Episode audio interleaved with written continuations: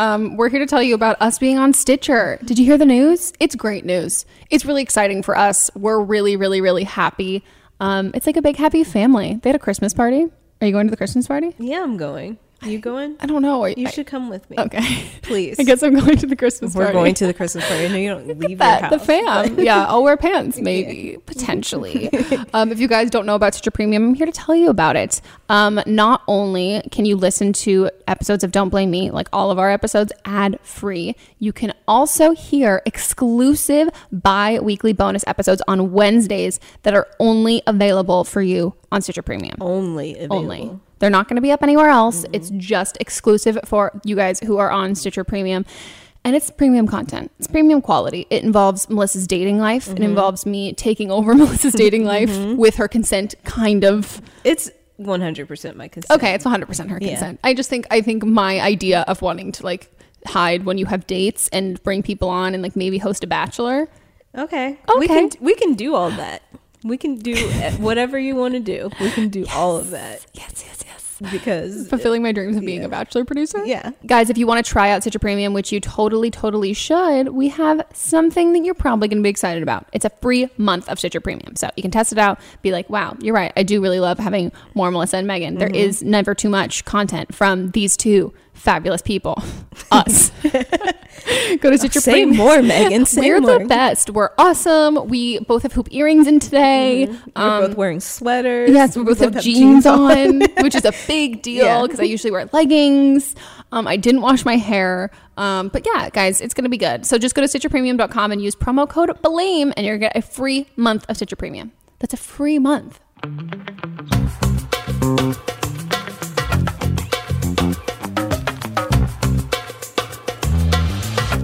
Merry fucking Christmas, everybody. Ho, ho, ho. Woo. Don't talk about me while I'm right here. All three of us. Ho, ho, ho. Perfect. Ha, ha, ha. Or ho, ho, ho. Guys, if you're not watching this, I mean, if you're listening to this, Merry Christmas. But after you listen to this, you should also watch it because we're not going to tell you what you'll see, mm-hmm. but it's festive as fuck. Right. So go watch it on YouTube after you've listened to it. You'll get a different sensory experience. Welcome back to the podcast, guys. This is Don't Blame Me, the Advice Podcast, and this is a festive as fuck episode because the holidays. This one specific one. Happy Christmas, Harry. Happy Christmas, Ron. Oh, so good. I'm not a Potterhead. It's okay. There's only two lines. There's nothing for you to say anyway. I mean, I got what it was, but not a Potterhead. You're not a Potterhead? No. Or a Pothead? Mm-hmm. That sounds great right about now. Some weed? No. Okay. I got you. Thanks. You were there. Okay, guys, this is an advice podcast. You have all been here before. Back by popular demand is Aislinn Paul. Yeah. Thank you so much for demanding. I feel so special. It was so much. It is the most we've ever been requested for anyone back. Yeah. We were talking. I think it's because you weren't in all of season 2, but you were in 2 episodes of season 1. Leave the people wanting more. They're like, where is she? And I'm like, around all the time. Literally all the time. We were talking about that last night where it was like, you guys couldn't have picked a more attainable guest. Like, it's like, have Aislinn back. I'm like, sick. See her every fucking day. This is easy breezy. Can this happen? Like, yeah, I want to roll by. She rode with me here today. Yep. It was a good time. And also, if this is in December, if you're a Megan fan and not a fan of me, I apologize because you're going to get a huge dose of me. All of my December content. All around. Which if you guys aren't watching, go watch it. So guys, check out our pajamas if you're watching. Melissa, would you like to describe yours? I have on a gray long sleeve. Mm-hmm. Something heather gray yeah. It's very soft, it's nice, and it says resting Grinch face on it.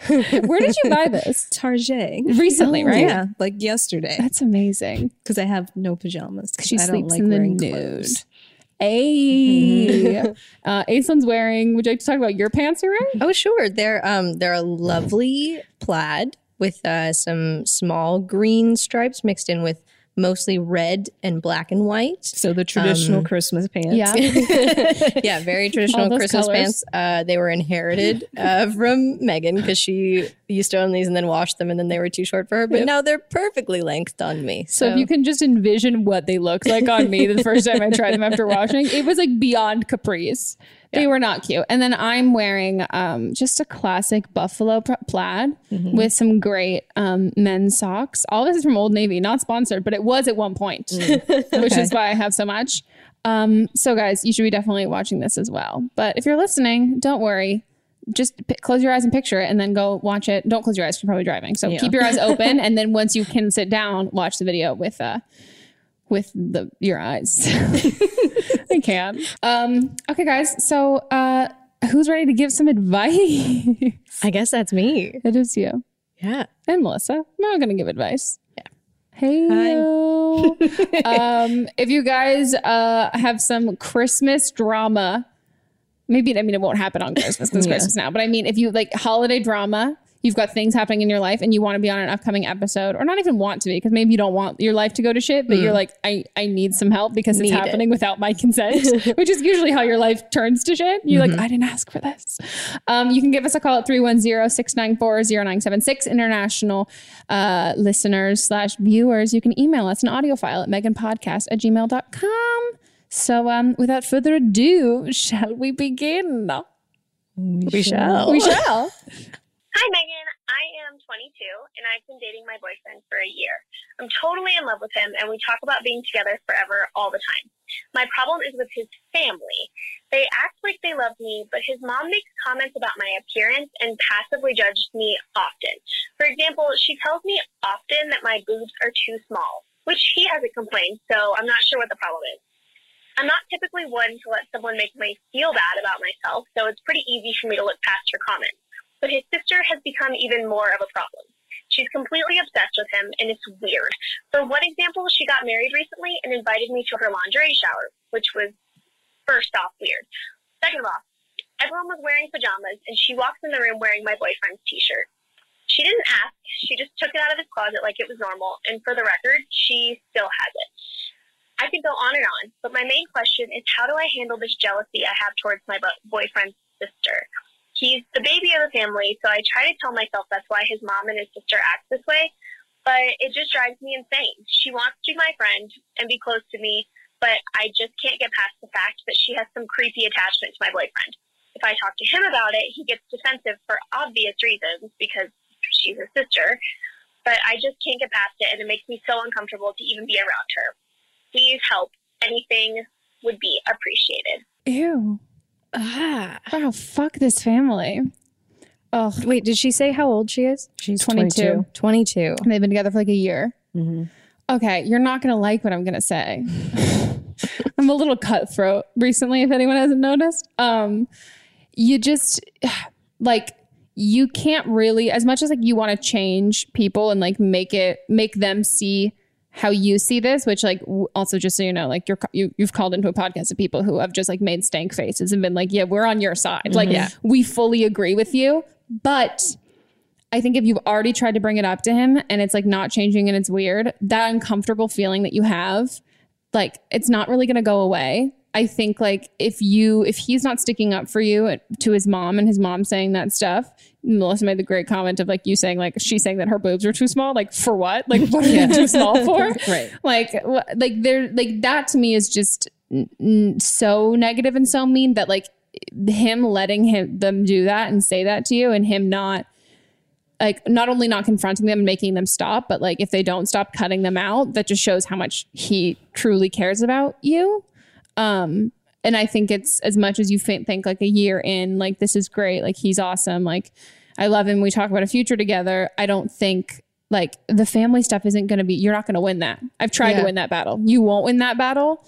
And you have to decide, like, do I want to suck it up and deal with this for the rest of my life? Or do I not want to? And you don't have to. Like, and I know this has come up on a previous podcast where you guys have talked about like the family thing is so difficult because for all of us, if we have a relationship with our family, that's usually a relationship that's been lifelong. Yeah. And so for then someone else to come into your life, you are weighing those options of like, am I taking my family side or my partner side? And that's a much newer relationship. It's going to be difficult at any point if you're going to try and fight him on this and bring it up in any way that is going to be meaningful. Mm-hmm. It's really a really difficult spot. And I've known when I was in my teens, I knew a guy who was like this. And it was really, it was hard. It kind of like prevented a lot of things because his family was so protective of him. And it makes you feel like you just can't win mm-hmm. if you're already losing when you walk in because the family's already made decisions about who you are because you're not good enough for their kid. Yeah. I think it's also just kind of like, it's just like a weak guy move to like let mom and sister take punches and not say anything. I think that's just the sign of like a partner who's not gonna be supportive and useful in the future. But you know what I mean? Like in a circumstance where you guys get an apartment together mm-hmm. or something, is he gonna let your landlord say shitty things to you? Or like is he going to get involved in other situations where that kind of thing really matters? And I've heard you know, it's also important to think about the future if you see a future with him. But now think about it if you guys have kids. And those people are still in your life. Are you going to let them make remarks like that to your children? Mm-hmm. And then are you going to still be okay having a partner or a husband who will stand by while those things are, your children are criticized the same way you're criticized? Or also, you know, in 20 years, do you want to still be going over to their house for Thanksgiving or whatever holiday and feeling left out because they won't accept you? And I think like there's like no matter what, like I've never known anyone who hasn't kind of struggled, especially like as the girlfriend with like the boyfriend's family. Like it's hard and it's definitely like there's some shit that just kind of comes with the territory of that. But it's only to an extent. Like it should like that like mother-in-law or like your boyfriend's mom thing. Like it should be purely, not should be, like it typically is like purely passive aggressive. But if you get to a point where she's like making direct comments about you and he's not sticking up for you, he can't defend that. Cause so much of what happens is the guy being like, you're reading too much into it. The cards have been laid out on the table. And if he's not changing anything about it, it's the same way that you wouldn't let someone in your life talk about him like that. He shouldn't do that. Like not even a gender thing, like that you're a girl and he's a guy, but like if people in his life are talking about you in a way that you wouldn't let people, like you'd stop your friends or your family from talking about him in that way, realize he's not doing that. And mm-hmm. there are partners who will do that for you. And you shouldn't be with somebody who you have to tell them over and over and over again. Like, by the way, please don't let your mom say that, like make comments about my appearance and my boobs are too small. And this is really hard because I wish I feel bad because I'm not really giving advice. We're just saying like, oh, he and his whole family kind of suck. Yeah. And I wish there was constructive advice to give here. And I would if the circumstances were maybe a little different, if it was something about like there were cultural differences or it was like a specific activity that the family always did together. If you could somehow find a way to find some common ground. But her making remarks about your body, like I'm not going to turn around and tell you to get a boob job or something. Like that's just a fucked up thing to say to mm-hmm. you. And she as an adult woman who's raised children should know that. And it's not her place to say anything. And it seems like the sister also has some, like has grown up with some weird boundary issues. And it just feels like they're trying to hurt you and sabotage you. I don't know what you could do better. Yeah. And I think if it wasn't a comment about your boobs, it'd be a comment about something else. Like I think the goal from them is to make you feel uncomfortable. I don't know what the fuck is up with the sister. That brother-sister relationship thing is now like blowing my mind. Hella weird that there's like that sort of issue there. I think like, especially when it comes to the mom or whatever, like if this is like detrimental to you and making you feel shitty, which if it was me, I would totally feel like that. It's not worth it because like you can't fix it. You didn't do anything wrong in the situation. Like nothing that you're doing is wrong. It just sounds like they're looking for reasons to hate you and to push you away so you can be the evil like villain bitch who dumped their son, as opposed to them telling their son, hey, like no one's good enough for our son. We don't want you to date. We want to keep you in a bubble forever. Like they're trying to be like cool to him and then push you away and make that, you know what I mean? Like make that happen. Like they're trying to orchestrate a breakup that comes from your side, not his. And not that I'm saying he wants to break up with you. I just mean, they're just fucking trying to sabotage your relationship. And I wonder if he's had any other long-term relationships before this. If you can bring it up to him in a constructive way, just say like, hey, like if you have had previous girlfriends, has this been an issue with mm-hmm. you guys before? Have you felt that kind of pressure? Do you notice it? Or if this is his first like long, serious, more serious relationship, maybe that's also a big thing, is that now the family's getting so reactive because they've never had to deal with it before. But I mean, like, the fact that, like, she brought it up to him and, like, he's, like, not doing anything about it. Like, the point of, like, you have to be explicit. That's something that, like, when it gets to this point, which I've had to do this, where it's like, no, your mom said this about me. Like, this isn't just me having, like, a feeling, and, like, there's been some, like, comments that could be construed like this. And they, like, it took until me saying, like, no, this is what so-and-so said about me. This is literally verbatim it, until, like, there starts to be some recognition there. But even then, it might not necessarily change. And you need to know that, like, and I like, it sounds stupid to say, like, talk to your friends about it too, but, like, you're able to survey your friends and, like, you've actually kind of done this by calling to the podcast. We're telling you that the relationship is strained between the, like, mother and, like, sons, girlfriends or whatever, but, like, this is a different level. So I think know that we're saying that this is, like, reached an extreme level that, like, isn't, it's showing that your boyfriend's care, like, who his loyalties lie with, and, like, who he's going to let talk, who he's okay with, like, treating a certain way, and, like, having everyone in his life treat a certain way. But, like, yeah, if you had talked to your friends about this, I promise you that people will say that these relationships are hard, but, like, you've reached that this is way past that point. Like, now it's just, like, vile and mean and intentionally trying to hurt you.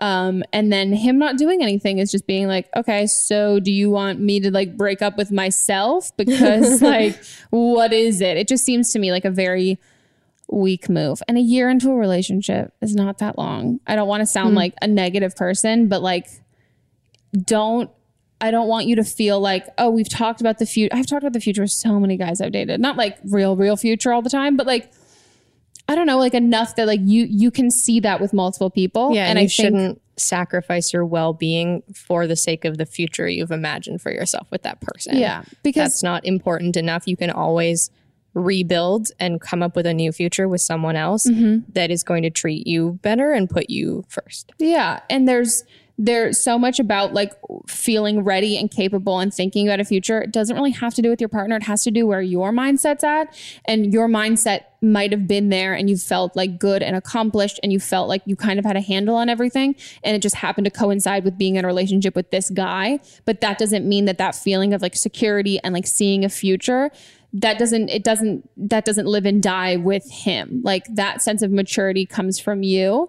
And as, like, you get older and you like grow up, like, you're going to be able to see, like, there's so many people have, there's so many single women just in general raising children who've decided they want to have a family. Like, you can, that sense of, like, wanting to, like, have a future doesn't rely on, like, having a partner to necessarily do that with. Like, you can see it with a specific partner, but I think more than anything, you're going to realize that that's so much more about you. And we're also going way past, like, into the far future. You're only 22. Yeah. It's like, I would actually love for you to call back. I want to hear more context. If you, like, do, like, talk to your boyfriend more or confront the mom, what happens? What goes on? Oh my God, are you going to confront the mom? Yeah, do it. Throw down. No. Wow, listen, that's Aislinn. Is that your thing now, Aislinn? No, I'm absolutely kidding. I think we just unless of course right you here. Want to. I don't know. I don't think there's anything wrong with that. Like, you're sure she's a mother figure, an adult, and you're 22, and I know. Even at 24, I have this feeling of, like, not quite being an adult yet, but you are an adult, and you also are a person, and you deserve respect, and she's not respecting you. And so if standing up for yourself is the thing you feel you need to do, fucking do that. Yeah. Confrontation is cathartic. My last words before I die in a fist fight. No, I mean, if honestly, to, like, give you that kind of, like, bad older sister advice or bad cousin, I feel like your sister would, like, cares more about, like, I mean, I care about you, but I just mean, like, your sister, like, thinks about consequences more as your bad older cousin. I would just fully retaliate, like, the next time she says something, like, get yourself invited to dinner, go over to dinner the next time she says something, and she says, like, your boobs are too small, and you'll be like, really? Like, what? Like, how do you think yours are? I feel like yours are a little too big. I think your ankles are too big. Yeah, like, I would literally just retaliate. Oh, or God. The sister, like, wearing a boyfriend's shirt, and I would literally, like, make a joke of being like, okay, Cersei wearing his shirt, like, make a fucking joke about incest. Like, that's like a fight. I'm like a, I'm an I'm also a Leo. It's like fight fire with fire kind of a thing. But like at a certain point also, if he wants to make that claim of being like, it's all innocent and fun. And you're like, is it innocent and fun? If I participate, does it also still remain innocent and fun? And I think then you can kind of see maybe there's a double standard. Yeah. Maybe they're allowed to talk about you like that. But that'll definitely be strategy number 2. I think. Oh, that's like you might break first. Up, just by the way. Like that might be like if you're okay and you've like, you know what, we might end this. If you want to go out in flames, I feel like that's it. Man, happy holidays, guys. It's so Merry fun. Fucking Christmas. Should we go on to the next? Yeah. I'm 19. I'm currently listening to your podcast with Hannah, and it just made me realize that I need to finally call in and ask about this question. So I am currently in a relationship. I've been with my girlfriend for a little over 2 years. And the major thing that's going on in our relationship currently is that she has very bad OCD, PTSD, depression, anxiety, all of that mess. And for like the majority of our relationship, I've been like her sole happiness. Like if I'm not happy, she's not happy. She thinks something's wrong. And then, you know, we end up getting an argument because she thinks like I'm being distant, and then I have to end up apologizing because I'm just like, oh no, I'm not distant. And like, I'm not really capable of being open about having bad days. And like recently I'm trying to get into nursing school. And so it's just been really, really hard emotionally with my anxiety and depression, like that I've had previously years past is coming back now. And I've just realized that like, I'm trying to stay above water with everything in my life. And my relationship also isn't helping me. I had a conversation with her and I was like, hey, I'm going to counseling. I just got put on antidepressants. Like, I'm going to try to do whatever I can, but I don't know if this relationship is fulfilling me in the way that it should, as far as like me getting better. And I'm very like independent because I'm an only child. So like for me to get better, I need to be on my own. And I mean, I think that she kind of understood it, but like mostly it just seemed like she was crying because she was sad that like our relationship was going to be over. And I understand, but I don't necessarily know how to like completely end it, because I know in my head that I'm like done and I don't want to be in the relationship anymore. But when you're like dealing with someone who's like really sad and like, you know, that they're not happy without you, like after that conversation, my friend was rooming with her in college, and she says like she comes home from school and all she does is cry. Like she can't even do her homework. Like me personally, I can't hurt somebody like that. And so knowing that by breaking up with her, like it's going to cause all of that pain. And even though like her and the relationship is hindering me and my happiness, like I keep living for her and other people. And I was just really needing advice on like how to let go, because being in a relationship with someone who's like that emotionally, like not okay is really, really hard. And it drains like me, and me realizing like, hey, I'm not doing so well. Like I need to just focus on me, but I don't know how to focus on me without hurting her. Even though like, I don't know, even necessarily know if I'm in love with her anymore. I know I love her, but I feel like you kind of already know, and you just want our permission to do this. Like from the way you're talking about it, you're very self-aware, and you know that it's hurting you being in this relationship, and you know what's best for you is to not be in it, but you feel guilty because there's someone else who's really been emotionally dependent on you.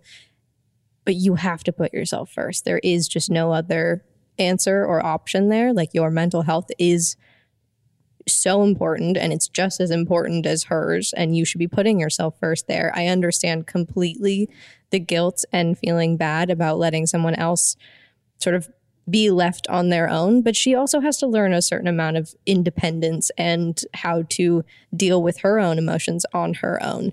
And something also to remember too, as much as, yeah, she might be crying and having a hard time with this breakup and her roommate's telling you all that, most people, even people without like who don't struggle with anxiety or depression, are also heartbroken at the end of a 2-year relationship. They also cry and eat like ice cream out of a tub of like, it just is normal. And so you can't let that guilt put you back in an unhealthy place, because then neither of you are going to grow. Yeah, I'm totally with you on that. And exactly, I think, you know, and the thing is like, as much as it seems like being with her is like, that's what's going to help her, if you're not in love with her, it's just hindering her. Like in order to protect both of you, you got to break up with her and like fully do that. And as much as it feels like I'm the sole source for happiness and all of those things, as somebody who's been your girlfriend, like the last thing I would have needed is for like one of my exes to feel guilty and obligated and bad to stay there, because that just makes me feel worse. Like that's like, and I know that, like, it's not like I don't want to be with somebody. And again, they're making this about me, whatever. But like I don't want to be with somebody, and no one should, who feels like they have an obligation to be there because my happiness relies on them. Your happiness can only rely, it should never rely on somebody else, but it only ever would really rely on somebody else when you're truly happy. The second that it becomes pity, it's not going to help her. It's just going to make her feel worse and feel shittier. And even if in the moment it seems like this is a kind of a quick fix, no matter what, if you guys had stayed together or not, like her mental health needs to become her priority and her responsibility. She's gonna learn that anyway. She's gonna learn that faster on her own. So if anything, you're doing her a favor and you're doing her own mental health a favor while helping yourself, because you can't really grow mentally if you're going through that kind of stuff with another person, because you have somebody else there. Like you have somebody who you can rely on, and you have somebody who you can kind of invest your time and energy in, so you don't have to focus internally. But when you have that time and that separation from there, she's going to learn how to like self-soothe. It's kind of like I mean, I don't know anything about like parenting and like crying it out and the babies and stuff, but like it's an important thing that people need to learn, regardless, like I said, like regardless of like any sort of like mental health background. I think like knowing that you know her, you're friends with her roommate and everything like that, I think like the most important thing overall is to know that she's like safe. So like if that means that like you have like if you're in contact with like any of her other friends, or like if you guys have ever been to like a counselor together, like somebody else, because if you feel responsible in knowing like maybe she's like told you certain things like about like her mental well-being that she's never told other people, and you feel nervous or responsible for her well-being because you're the only one who knows something. And then if you're not in her life and no one else knows, you're afraid of like something she might do to someone else or to herself. So you need to relinquish that responsibility and that control onto somebody else who is professionally equipped to do that. I don't care if it, as somebody who suffers from like mental health problems, like I don't care if it sounds shady. Like if someone did this to me and I was in the position, like sure, like bring me to a counselor and have a counselor know and someone check in on me. If I'm in school, talk to my school counselor, talk to my roommate, like talk to someone in my life who can also then check in on me. They don't have to tell me that that's why they're checking in, but just so you can relinquish some of that, I don't know, feeling like you're the only person who knows something. Because I had friends who stayed in relationships with like the other friends of mine who were also dealing with mental health issues. And like, we were all like, why are you like, you guys aren't good for each other. Why are you staying? And he finally admitted, he's like, she was suicidal. And like, I was really afraid if I had left, like, I didn't want to tell anybody, but I was afraid if I left, something would have happened. And it would be my fault because I didn't do anything.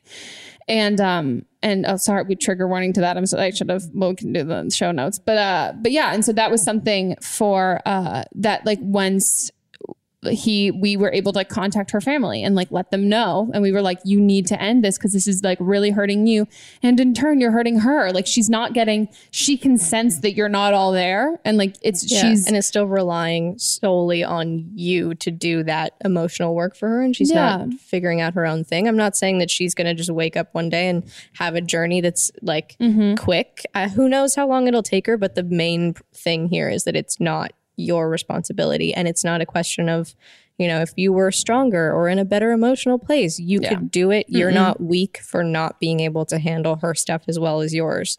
No, she's the only one who can handle it. No relationship that she'd be in is going to be able to handle it. Like she needs to get a good grasp and control on it, and then she's able to be in a relationship. But until she's there, this will happen in any relationship. It's not a weight that anyone else should carry. I think it's like when you're like, what do I always say? Like functioning. If I'm like, we want to be a functioning depressed person, like, and in a relationship, there are certain things and certain things that I need out of a relationship, or certain ways that like on a day-to-day can like help with this thing that I constantly struggle with. But like, if I'm in the worst place ever, it's not anyone else's responsibility for me to get out of that, except for me. Because if I don't learn how to do that and that person's gone, how am I going to know how to do it? And I think it's empowering for her to give her the chance to really come through this on the other end. And then I think just don't, and I've like made this mistake before, but like breaking up with somebody and then like talking to them afterwards and like still having like don't check in on her. Like as much as you're doing that for, you think you're doing that for her, and you might be, it's just going to make it worse. Like, because then you're also still performing the same function you were before, but now getting even less emotional support than you were for yourself, because now you've just taken yourself out of the role of girlfriend and turned yourself into like therapist, counselor who checks in. And that is still leaving that weight on your shoulders. So, and it's backtracking from her, thinking that you're giving an inch, and it's going to be like, oh, this is this. It's like this. Anytime anyone gets like broken up with or anything, or you finally start to get over it, it's like suddenly you start seeing them places, and like out of the blue, it's like they knew you were doing good and they just started to text you. So I think because it's not really, it's these kind of breakups suck because you obviously still care about her and you don't hate her. You also kind of have to let her hate you if she wants to hate you, and you've got that her roommate who you're friends with, and like that does make the situation sticky and complicated. But I think right now you've said this, you really know, just like be the big person in the situation. Let her hate you. If she wants to vilify you, fine. If that's what she needs to do to get over this and like go through this journey, but prioritize your own mental health. And then by doing that, your fear of not taking care of her, that will take care of her. Like by you prioritizing you, you're going to be a better partner to whoever you're going to be with, and she's going to learn how to be a better partner to somebody else. Yeah. And I'll also put a link in the show notes with information on how you can help family and friends cope with mental health issues. Hi, Megan. So I'm 23 years old, and I've kind of been, I guess, like a sticky situation between my best friend, who's also my roommate, and a guy that I really have feelings for. So, you know, it's one of those things that my best friend doesn't like him at all, and I knew that. They basically, from what I understood, like, I knew that they had made out twice, like, ages ago, but that was where she and I were friends, and I had feelings at the same time, but that was very, you know, much in the past. Basically, she's been really unsportive lately about me talking to him, and hey, he's actually coming up to be my date to a wedding. And basically, she's been really aggressive, saying she wants to hit him with her car, like if he's banned from the house, if you know, he's in the house, she'll call the police. And I confronted her and basically was like, "Why are you still like this? Because it hurts my feelings that you're not being supportive of, you know, potentially being with somebody I want to be with." And she basically said, because she actually used to have feelings for him and she never had closure, and she's really upset and she's really hurt by him, and she just doesn't want to deal with him. And I guess my question is, what do I do? Because I've wanted to be with him a really long time, and I think that's potentially going to happen. But I don't want to lose her or alienate her. I feel really stuck. Ooh. And in this moment, we lost another caller. I think no matter what, this is going to be an either or situation, and you just have to decide what's more important to you. I don't want it to be judgmental, because honestly, I don't know your friendship with this roommate. Maybe you guys weren't always that close, and now you're happy to move out and you really think this guy could be the one. I don't know. Like, I know. I'm not talking. I'm personally usually on the side of like female friendships. I think you should put those first, because I think it's important to cultivate those and have those in your life, as opposed to the chance of a relationship when that's a maybe and the friendships are for sure. I think that's the thing to do. But at the same time, I don't want it to be a judgmental thing of like, you can never have love. Like, throw that away simply for this reason. But I think, you just kind of have to weigh your options here and decide what you want to do moving forward, because there is no way to have both. You're going to hurt somebody here. Yeah, that's exactly. You no matter, you don't get both. You don't get to keep the friend. You don't get to keep the guy. So here's what I'll say. I've done some shitty things in my life. So I'd say one of the prime examples. So two examples. One, in high school, my friend had a crush on a guy for a really, really, really long time. And she had dated people in between, but he was kind of always like a guy that she had a crush on. And but it was, I knew she had a crush on him, but like nothing had ever happened between them. So I was able, like in my head, got fucking wasted and hooked up with him one night. And I didn't tell her. He told her, because he's a fucking dick. Great kisser, though. Great kisser. One of the few guys I've ever made out with where I was like, I would like to have sex with you just for making out with you. Usually it's like, you don't get that feeling. But I was like, wow. She was like so mad at me. And immediately, as soon as I found, like, as soon as I woke up the next morning, because I was like drunk at a party. As soon as I woke up the next morning, I felt so guilty because even though that drunk night, I could justify it in my head. I was like, fuck no. If this, like, if I had been her, if like this, if I was a situation, if this was like a guy that I had a crush on or had a thing with or whatever, like I would be super hurt. And like him and I weren't even anything, but it took even just that, me making out with a guy that she had never even been with, but she had like a crush on, took us months to recover in our friendship. And I like never spoke to him again. And I felt super guilty. And then another time this happened to me, I was really young when this one happened. And it was this girl that I was friends with, and she had a crush on this guy, but it was a very similar thing. They had like talked for a little bit and then they stopped. And then like, I didn't really even wasn't close with her at the time that it happened. Him and I started talking and she just started getting really hostile to me. I asked her why it was. And it's because she had feelings for him. And she was like, I don't want you to date him. Like you have to choose between the two of us. I chose him. He didn't choose me because he found out that she had said that. And he's like, I would never want to do that to you as friends. And in that moment, I was like, oh my fucking God, I picked you and you picked my friendship with her that you have nothing invested in. And I never felt more like a fucking idiot. And so stupid. Her and I were never friends again after that because she knew I didn't pick her. And this guy made me feel like a shitty woman, like a shitty feminist, because even like at that young, we were like 14, he picked our friendship because he was like, whoa, I don't want the pressure on me of knowing that you gave up a friend for a chance of us being together. Like, and we were both like talking about like, we both had liked each other, but he was like, I don't want to be the reason why you lose a friend. And like, I think that needs to be your mindset here is like, A, karma's a fucking bitch. Like as much as like I think like you were able to justify this in your head because you like him. And I don't think it's necessarily based on her actions. I think like if you really thought about it, if you hadn't had feelings for him, and you like, then she had a history with him, he probably would have already been off limits, but because you found him attractive and you kind of had a thing for him, you were able to overlook the thing he had with somebody else. And I think it's just, yeah, like you said, like, it's not like, I'm not one to say like, oh my God, if he's your true love, but like, imagine if you were in the situation and it was like one of his guy friends had like, he had a thing with you, he might not pick you. Like he might not pick you over his friendship. He might pick pick a friendship over it. And you making that call puts so much more pressure on the relationship right off the bat of being like, already we're on date one and I've lost my roommate and my friend just going on this one date with you.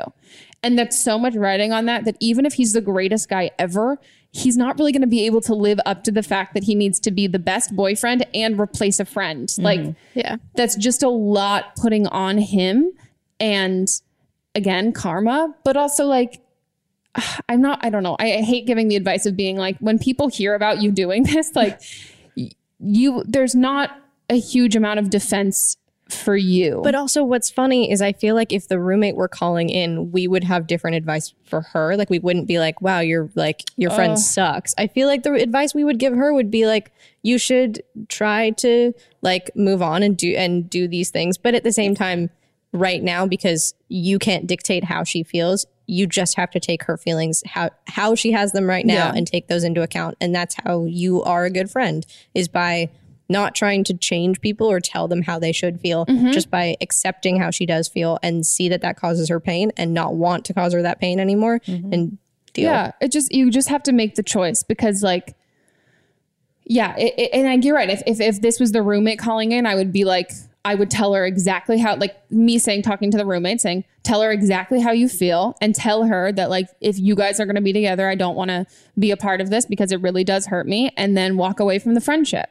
That's the advice I'd give your friend. Like, that's what I'd give her. Chill the fuck out and don't call the police or hit people. Don't do that kind of threat. I mean, and also to me sounds like he must have like ghosted her or done something that made her feel like, not ghost, because Melissa and I are big fans of ghosting, but like made her feel led on by made her feel like have a lot of, because like it's like not just sadness. She's like a lot of anger, and like someone has to do something to make you angry. You don't just wake up angry. You can wake up sad. You don't wake up like angry. There needs to be something that sparks that. At least maybe, I don't know, maybe one day I'll wake up just like the Hulk. I hope God, the shit I would do. But I think like you just need to know that going into this, there's no way that you get both and you have to pick. And also know if your relationship fucking tanks, if you pick him, the relationship tanks, she might not be there. You pick her, later on down the road, you might have a friendship moment where she does something shitty, you guys stop being friends. Like that, it's just gonna, whatever happens is going to happen, but you can't control people's reactions when you want to continue to do those actions. If you want to prevent those reactions, you can't do the actions. But then if you're gonna do something, you just have to live with the consequences of that and not try and orchestrate how someone's gonna feel to something. Yeah, I mean, he sounds like he's not great. Maybe it was a fluke thing that like you guys are destined to be together. I don't really. I don't know. If like I'm kind of the feeling like if you fuck over one of my friends or you hurt one of my friends, like I'm not going to touch you with a 10-foot pole. Like you're probably do the same thing to me. But also that's the thing. We don't know if it was like that she actually got fucked over, or maybe like it just was a situation where they talked for a minute and or how now close she has like really deep feelings and he is apologetic but isn't interested and I don't know, you guys get married and invite us to your wedding. That's chill. True. Yeah, I say sit on it too. I say wait on it and rotate. But I just mean like if you really wait on it, he might get bored and want to leave, and then you'll realize like, oh, he's not sticking around that much. I don't mean like so. I just dick sloppy toppy. Okay guys, it's time for a quick break and we'll be right back.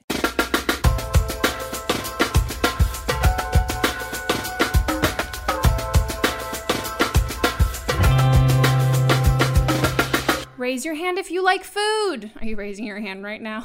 Lol. But same. Guys, I'm so excited to talk to you guys about Sun Basket. And if you guys don't know what Sun Basket is, they offer 18 weekly recipes, including paleo, gluten-free, vegetarian, vegan, pescatarian, and more, all delivered to your door. And they take care of all of the details, so it's so much easier to take care of yourself. I'm a huge fan of mindful eating and self-care in general, but especially when it comes to food. And I know that can be so hard for people to maintain, or creating a new habit with that, it can be so difficult and such a unknown kind of playing field. So Sun Basket really makes it super, super easy.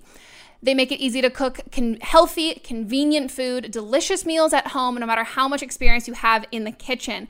Just go to Sun Basket app and pick from the 18 weekly recipes. Easily dishes to cook like Buddha bowls with braised tofu, soba noodles, and cashew lime dressing. Or for me, there's like this chipotle shrimp one that's like so incredibly good. There's paleo, gluten-free, vegetarian, vegan, pescatarian options, and more. Sun Basket works with the best farms and suppliers to bring you fresh, organic produce and responsibly raised meats and seafood. Everything is pre-measured and delivered to your door, so you can get a healthy and delicious meal on the table in as little as 15 minutes. Guys, if that didn't sell you, like, does that not just like scream, hey, this is like so Megan? I am a huge fan of cooking. I love cooking. I love trying new recipes, and I can definitely get into a rut of just doing like the same things over and over and over again. So not only was this incredibly easy and fun for me as somebody who even knows how to cook, like it was expanding my palate and being like, oh wow, yeah, I haven't thought about doing this together. So that was really fun, but also this is something that I can push off onto Mott's to do, and he can cook dinner this way. It's so incredibly simple, and the directions are all laid out there. So if you like live with somebody and you're usually the one who cooks, and sometimes when they offer to cook, you're like, cool, well, I'm just going to like stand over your shoulder and like give you instructions the whole time and like want to take over. But for this, that's what Sun Basket does. So I can just like relax and watch TV and have him cook me dinner, and it only takes like 15 minutes. It's so good, guys. I'm a huge fan, especially I don't know. I love organic foods, and I love being able to know that like the meats and the seafoods and all the food that I'm putting in my body is responsibly sourced and ethical and all of that. So please go to sunbasket.com/blame to learn more and get $35 off your first order. That's sunbasket.com/blame for $35 off. Sunbasket.com/blame. Boot season has finally arrived, at least in LA. It's finally here because it's never cold here. This is the perfect opportunity to be the fall fashion trendsetter you always dreamed of without spending millions of dollars to do it. Because, I mean, I don't have $1 million, do you? If you do, Lend a sister some. Live up to your style potential with a membership at JustFab.com. Millions of women say that JustFab is their go-to site to see what's new and trending in boots, shoes, clothing, and accessories. When you visit the site for the first time, you take a style quiz, and JustFab personalizes your shopping experience so your favorite styles can rise straight to the top. You can shop as a guest or become a JustFab VIP. What is a VIP, you may ask? Well, becoming a VIP is by far the best way to shop. VIPs save up to 30% off retail prices and gain access to tons of other exclusive perks, which, you know, your girl loves an exclusive perk. I'm a huge fan of JustFab. I have, honestly, over the years, I've had so many different pairs of shoes and accessories and things from them. I am very into their boots right now. Guys, they have some, like, crushed velvet thigh-high heeled boots, and I don't know where I'm gonna wear them, but I'm gonna wear them. I'm gonna make it happen. Maybe it's like a New Year's look for me, you know, sitting at home watching the ball drop. There's so much cute stuff. There's active wear, but I am obsessed. Even the rain boots. It doesn't rain in LA, but, you know, of course I needed them. It's time to step up your boot game. If you go to justfab.com/blame now and sign up as a VIP, you'll get your first style for as low as $10. That's justfab.com/blame to get your first style for as low as $10. justfab.com/blame. Okay, guys, we are back from our break and we are hopping into the rest of the couch. Hi, Megan. I'm 21 years old from Australia. Ooh. And I've been with my boyfriend for a year now. And everything's all good. There's just this one little thing that I struggle with. And I never used to have a problem with this about eight months ago when I noticed he had commented on this raunchy photo of a girl on Instagram, and she was like some porn model, I don't know, on Instagram, and he had commented something really inappropriate on it. I'm going to come on your text? Anyways, we had a fight about it, and he felt really bad and said it was stupid and that he'd never do again. But I feel like since this happened, there's like this trust that I've struggled with. And, like, an insecurity. Like, I just can't stand if I ever see him liking other girls' photos on Instagram. Like, as in selfies types and girls in their bathers or just, you know, those type of photos. And I've told him that I don't like it and that it makes me feel shitty about myself and that, you know, why does he need to like it? Can't he just scroll past it? Why does he have to actually hit like? And anyways, I've asked friends how they feel about it, and some are like, you know, I totally agree with you. They don't have to like it. They don't even need to follow them, so why are they even popping up? And then some other friends are like, that's silly, it's stupid, like, that means nothing, so don't even worry about it. But I don't know. I just feel like, why do you have to like it, you know? Why do you have to like other girls' selfies on Instagram? Is this stupid that I worry about it, or is this something boyfriends just shouldn't do? I just want to know. Okay, so I think this one sort of is in two parts because, well, gosh, we have like there's so many different perspectives on this one because on the one hand, I totally get you. I was like talking to a guy for a minute and then we followed each other on Instagram and then on the newsfeed of like what people like, it was just him liking asses all day long. And I was like, it's not even a question of like not liking your choices. I'm just now not interested in you. Yeah, it's so fucking weird. It's so weird. Public. It's so public. You're just liking porn all day long. I think people forget that you can see everybody's likes. It's so bizarre. And so in that way, I'm like, yeah, I totally am with you. I think it's weird. And I think porn is totally healthy. And I think like that's okay. It just ends up being strange when it's so public like that and it's shared with all your friends that like you're liking these people's photos and commenting, which seems like you make a comment to be seen. That's the only reason you comment on things. And so that's a little bizarre. And I totally am with you in being bothered by that. But on the flip side, once you get into like his friends who like take selfies and things like that, that is like a more gray area because you don't know how, like, if it's just an innocent, like, oh, it's my friend and she's posting a picture of herself smiling, like, that's a nice thing. Or is it that he's interested in them? Like, that one is a little bit more difficult. And then at the same time, you can have the argument that the like anyone who's sort of an influencer on Instagram or like a porn star or someone is a less attainable person. And so that's almost a safer like than the friends. Mm-hmm. So it is a difficult thing. I get where you're coming from, but I have been there and I think it's weird. Yeah. I think the thing is, it's like, I've been in this situation where like I've like dated people who I've then like seen that they've like just like liked a bunch of like porn stuff or whatever. And it just makes you feel weird. I think the biggest thing is the public factor of it. And like my argument to it, I was like, I mean, okay, if you want to watch porn for sure, if you want to look at these girls' profiles, sure. But like, just know that like my friends follow you. Like this makes me look bad. Like this makes me look bad. Like this makes it look like it just may, I don't like the idea that like people think like, oh, my friend's boyfriend's looking at this. I wonder if they're in an open relationship. I wonder, like, I just don't want people, like you're including me in a narrative when you do something publicly like that. And then I would also say, like, I think the comment thing, exactly the same thing, like comments is the intent to be seen. And the biggest thing though, is the fact that like, this hasn't changed. Like he's still liking people's things like that. If anything, like the moment you said, and he was apologetic, like the moment you did this, like this shouldn't have happened again. Like, like there shouldn't be. And like, and I don't know if like, he's still like, it sounds like he's still liking things that aren't. But now is it just that if he's liking like just girls' photos in general, but now you're feeling insecure about it. So let's say like, he's still liking pictures in general of like influencers or like anyone who's like, and I don't like the term like Instagram thought or whatever, but someone who's trying to be like Instagram body models, positive, but at the same time, oh, we know some in real life and they've got great asses. Like they're fit, gorgeous. Like they deserve to be famous. 100%. This is like, you're working for it. Like I see how many squats you do. You're doing great things. But like, if he's still liking those kinds of pictures from people from like those kinds of pictures, regardless of who they're from, I think that needs to be like, that should be the issue because you've already still brought a disregard it up. For, how you and feel. Then that's showing like, cool, how much you care about me. I feel this makes me uncomfortable and you're not changing it.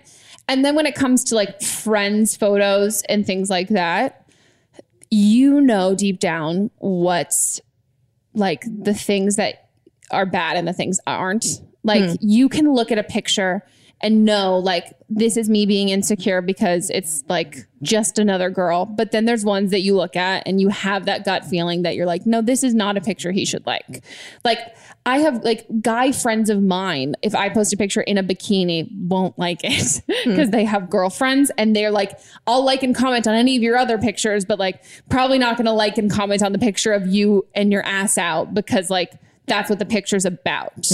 And like, I don't fault them. I'm not like, well, I didn't like my picture. Like, that's so mean. Like, I don't think that's weird. I understand that. Like, just the same way that like, I probably wouldn't like, I don't know, like a picture of like, I would feel uncomfortable as fuck if like Leo posted a picture of him like shirtless,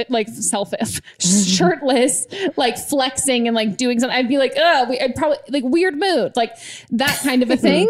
Like, I think like that line can be drawn somewhere. And I think, you know, looking at what pictures make you feel a certain way versus don't. Like if it's a picture of your mutual friends and like, they're at a beach, but if it's a picture of like four girls in like bikinis in Vegas and all of the comments are other guys saying that they look hot and it's not like a birthday party, it's not something that has like an innocent meaning where it just so happens to have girls in it who are attractive that you find a little intimidating.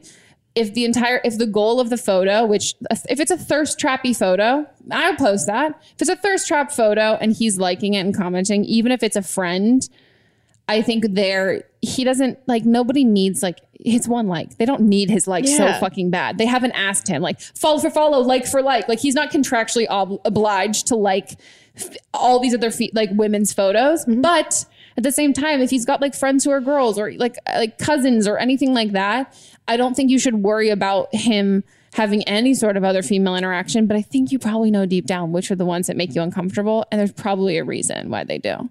Your gut instinct's usually not wrong. On to the next.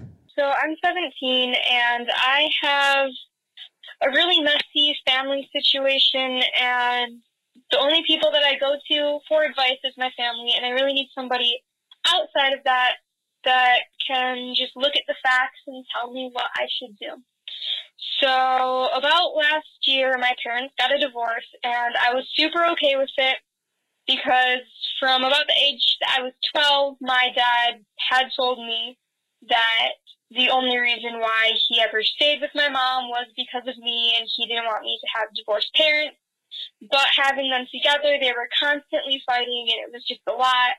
And I actually talked to them, and I told my dad that if he wanted to get a divorce, it was okay with me, and I'd rather them do that because it was just a healthier environment for me.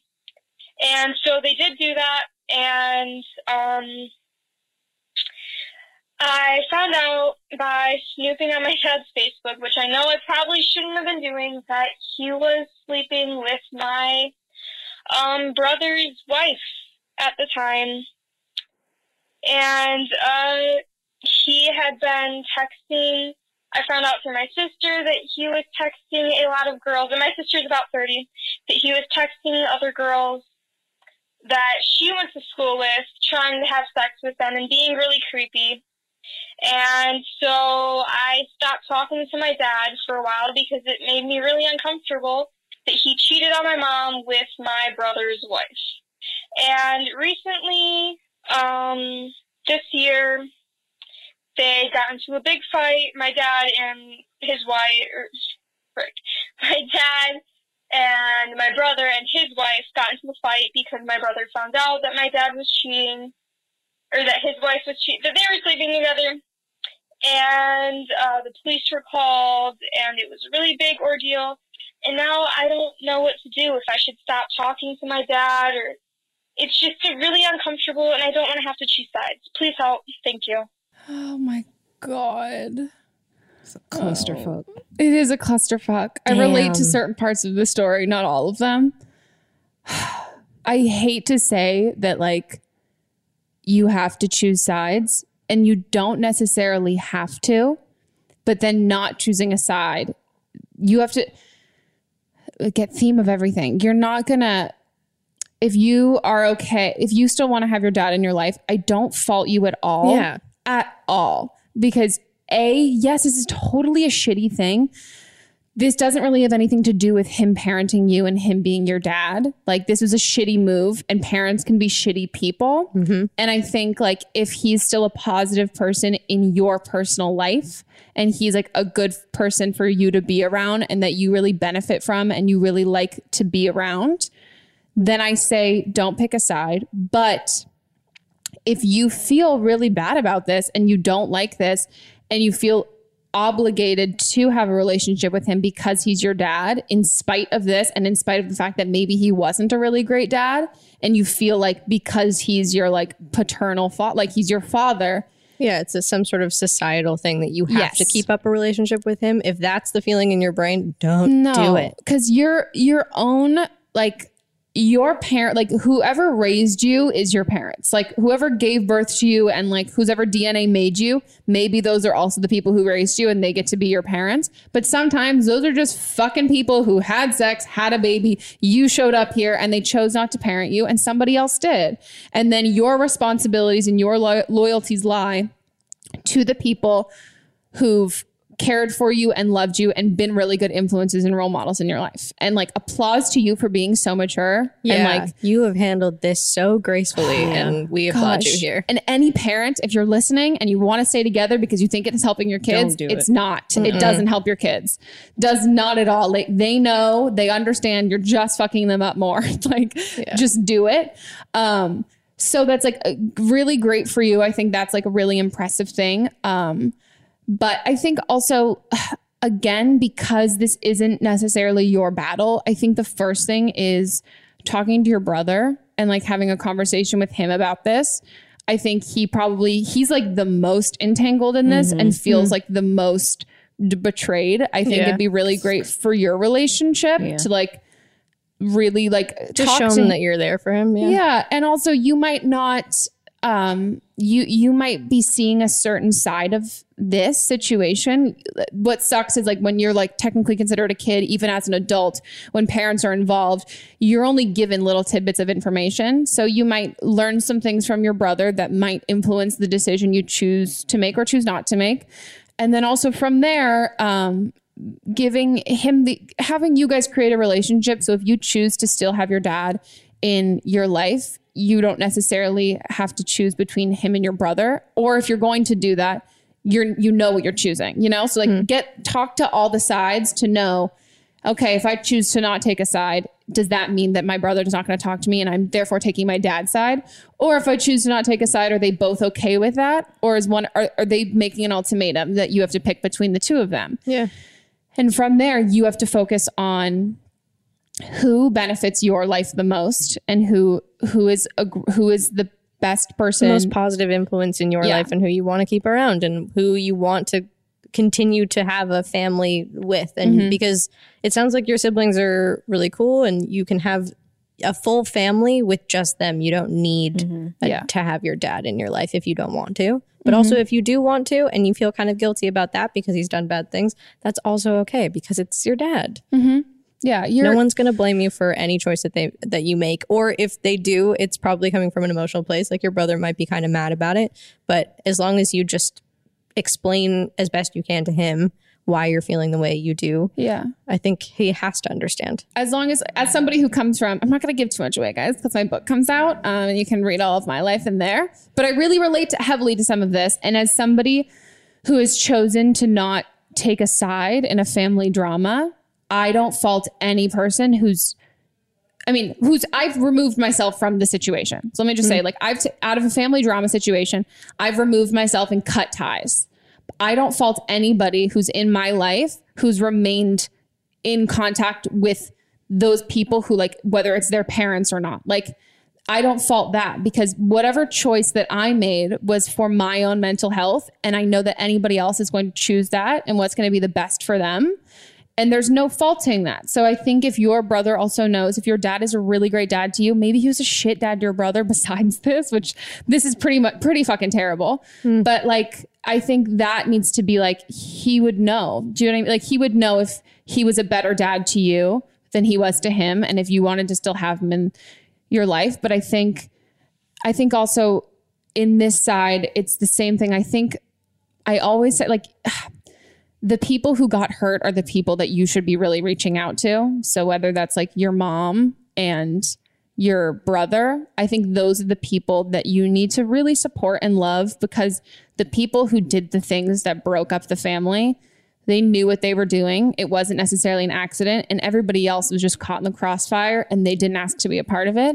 So I think the more you can go at it with like really focusing time on like fostering those relationships, then if you do choose to have your dad still in your life, you're not choosing your dad over them. Like they still feel loved and supported. That you've chosen him over them. Yeah. I think that's like what you need to focus on. And I think taking the break from like seeing your dad was probably good for you. And then knowing like, yeah. And don't let anyone pressure you into like, choosing a side, whatever it may be. Yeah, and just like, listen to your own feelings. It sounds like you are a very smart, self-aware, measured person. And I think if you just sit with the whole thing, I think you're going to choose the right thing and whatever. And we're not saying that there's some secret right thing that we're hinting at. You choose what's right for you and that's going to be the right thing. Yeah. You seem really, really chill. Yeah. Because parents can be shit people and you don't have to deal with it just because they're your parents. Like sometimes like...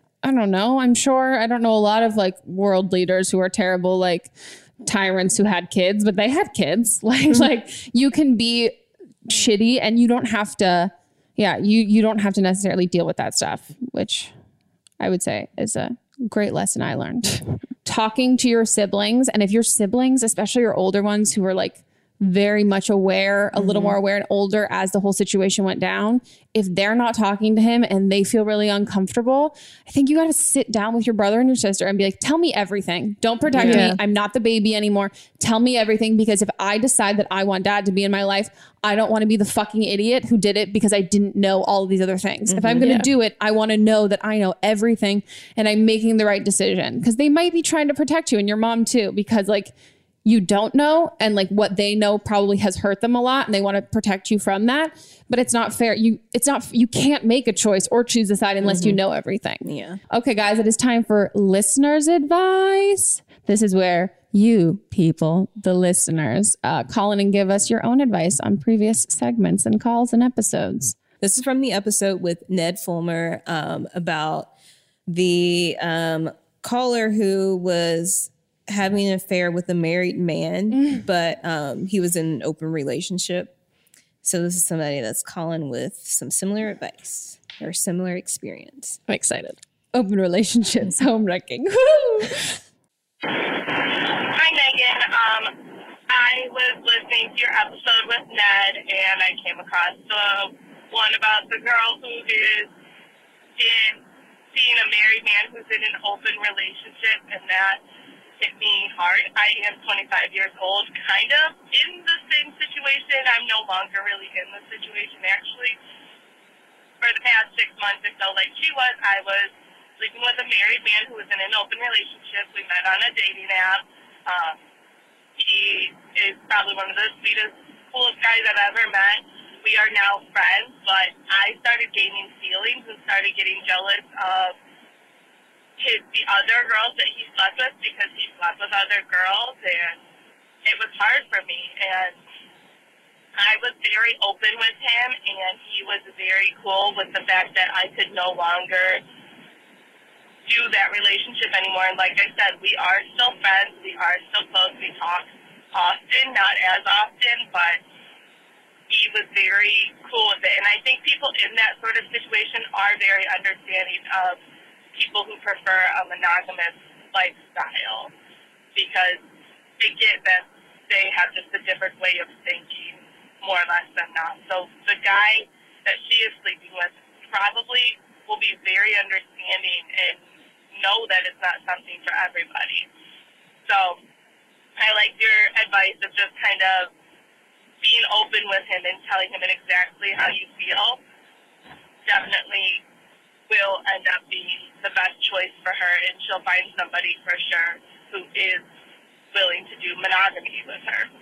I want to give her advice. Stop talking to that guy. Yeah, you should move on from that one. Here's the thing. I totally don't judge open relationships. I think if it's what works for you, that's amazing. But damn, where do you get the time? I don't know. He has a wife plus girlfriend. You plus other girls. She was jealous of the other girls, like not even necessarily the wife. Yeah, wow. He must like make his own hours. You know, he has to. I make my own hours. But I know. It's amazing. Who's got the damn time? Gosh. Maybe he won the lottery or something. Yeah, but he doesn't work. Maybe he's unemployed. This is his job. Rich.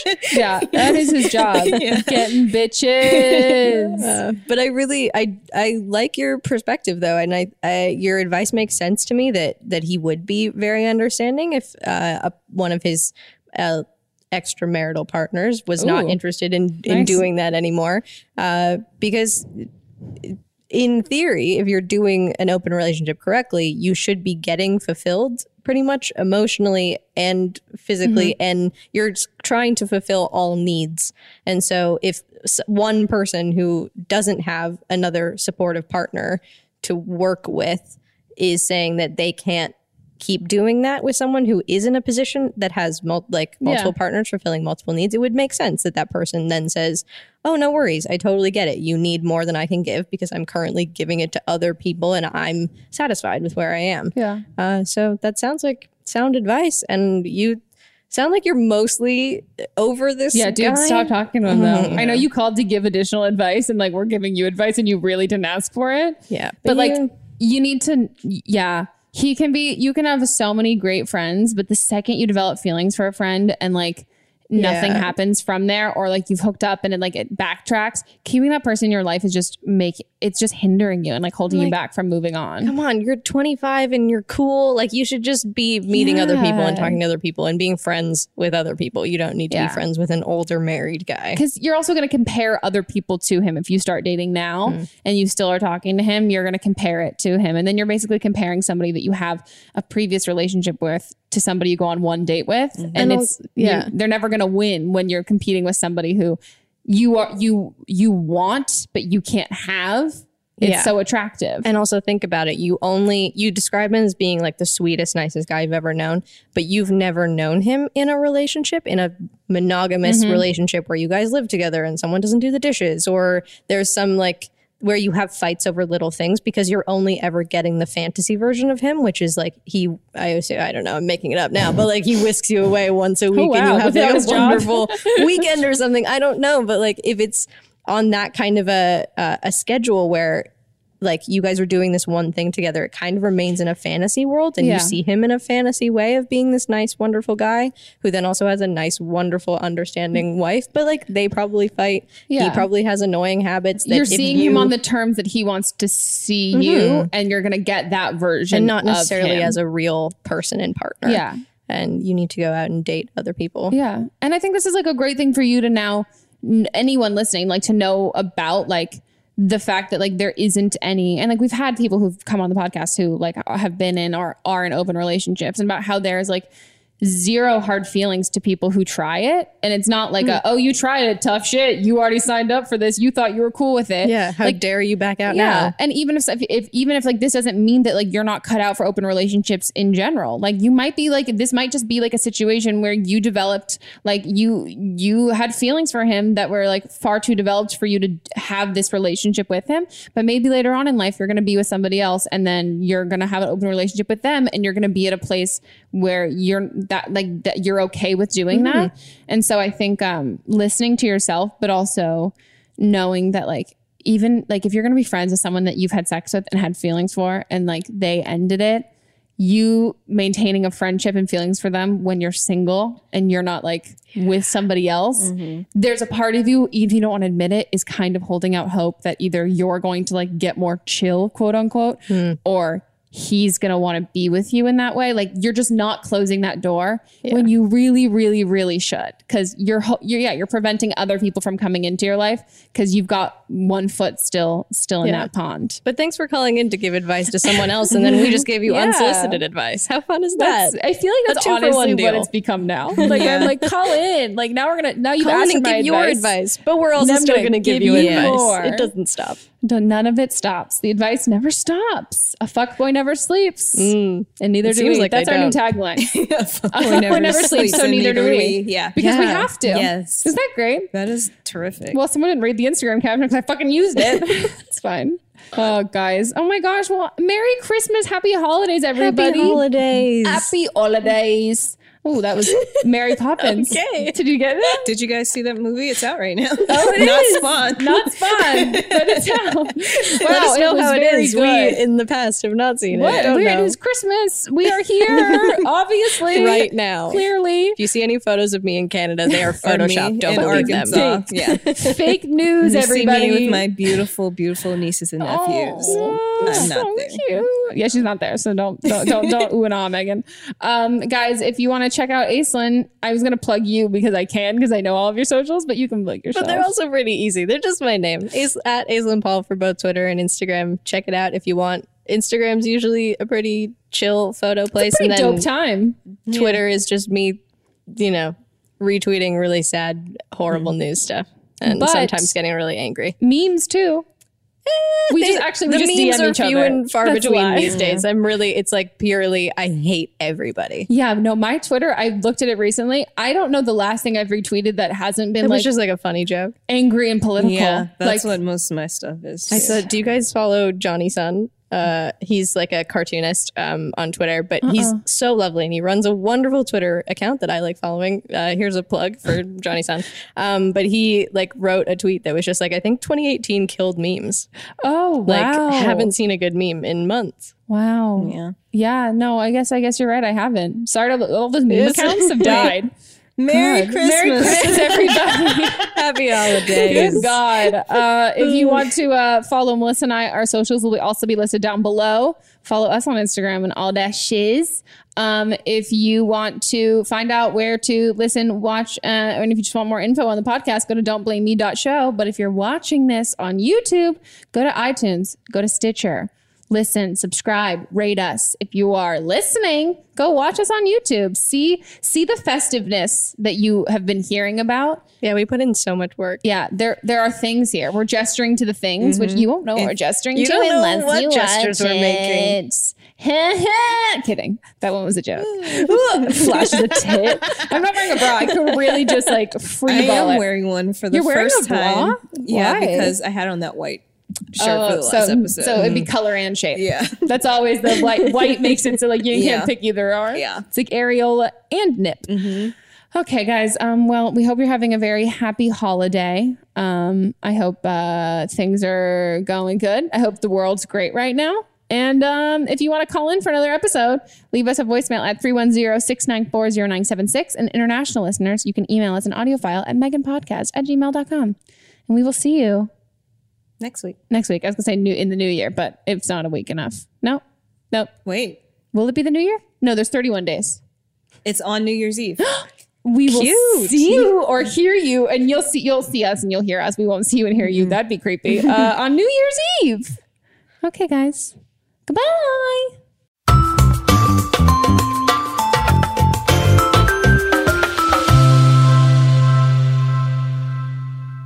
Don't Blame Me is a production by me, produced, directed, and edited by Melissa DeMont. Post-production sound by Chris Henry, production assistant Julie Carley, and music by Giacomo Picasso and Ryan Hunter. I'll see you guys next week, and don't blame me if your life, completely fucks up before then.